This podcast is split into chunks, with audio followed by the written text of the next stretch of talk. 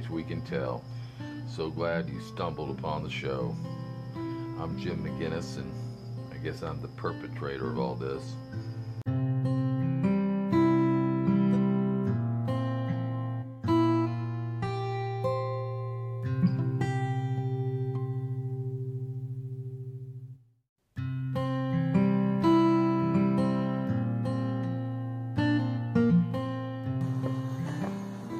Drifting out a mile or two offshore. That's where I like to be.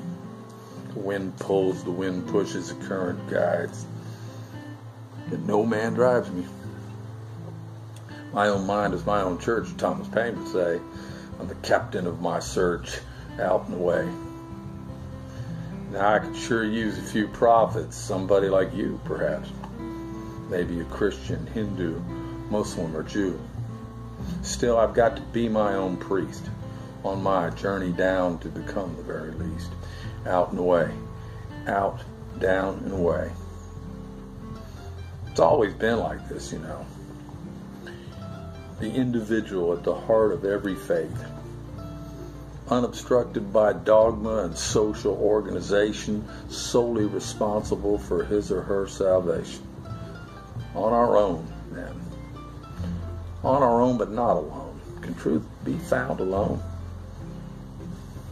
In the commerce of ideas, in books and songs and conversations, in both our travels and our habitations. We may find it in barber shops, at bus stops, and exchanges over countertops. What we stumble on in pubs, around the kitchen table, without doctrine, without party, without label.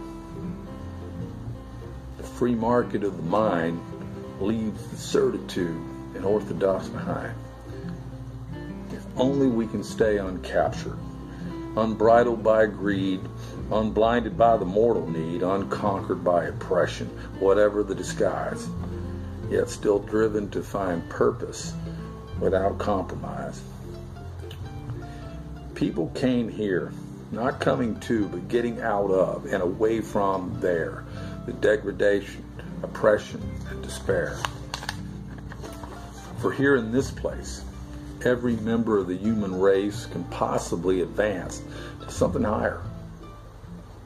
Any man or woman free from all the brimstone rants, taking liberty at second glance, disenthralled, free in great wide open space, could find a sovereign grace. That every truth discovered, every meaning found, the philosophers and pundits build a fence around. No fences, now, folks kept moving out and away, but they were chased across this great continent, day by day by day. Oh, it was bound to happen. First, the smoke of another man's chimney. I guess that's okay. But then a town all made of blocks, banks and stores with many doors and many locks. Soon a temple, mosque, or church with steeple to ring the bells and summon all the people.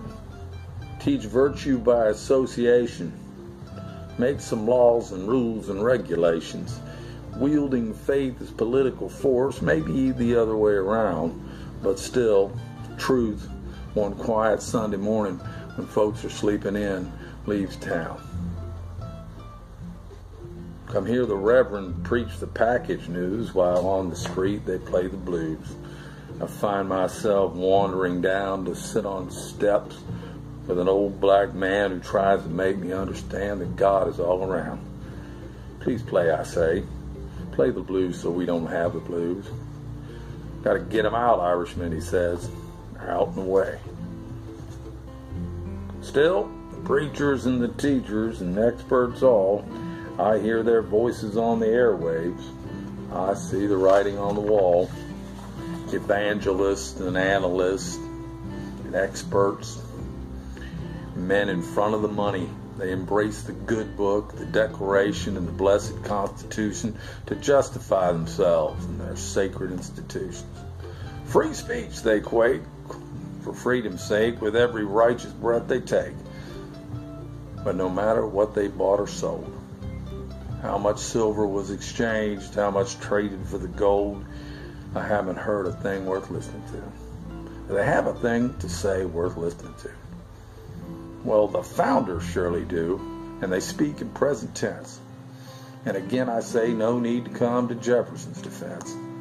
Great enduring truths that we can heed, and what we never really got around to read. But there's still time.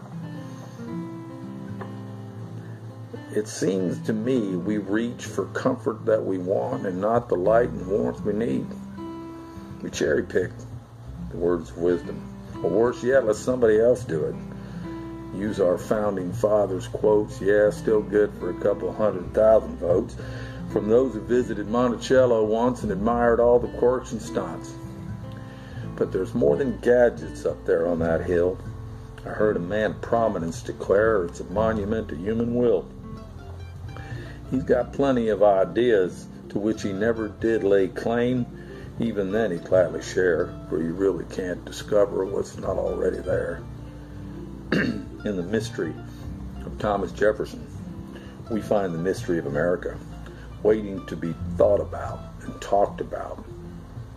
For in each of us, we find our hope and faith all tangled up and intertwined with doubt giving us humility and strength to ponder things in depth at length. But oftentimes we get it secondhand, edited and simplified to help us understand by talking heads and learned ones and noble office seekers, showing us the way, selling us a common good. Tell me, is there anything more dangerous than a truth misunderstood?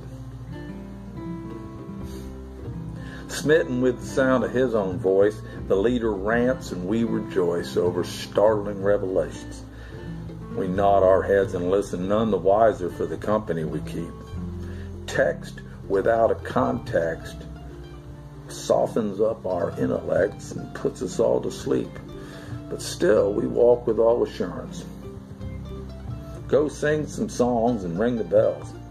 But beware, my friends, the priests and dogma come the infidels. Yeah, Jefferson said that. After all these years of going round and round, I guess it's true. We found that we still need him. What's the purpose? What's the value of our freedom?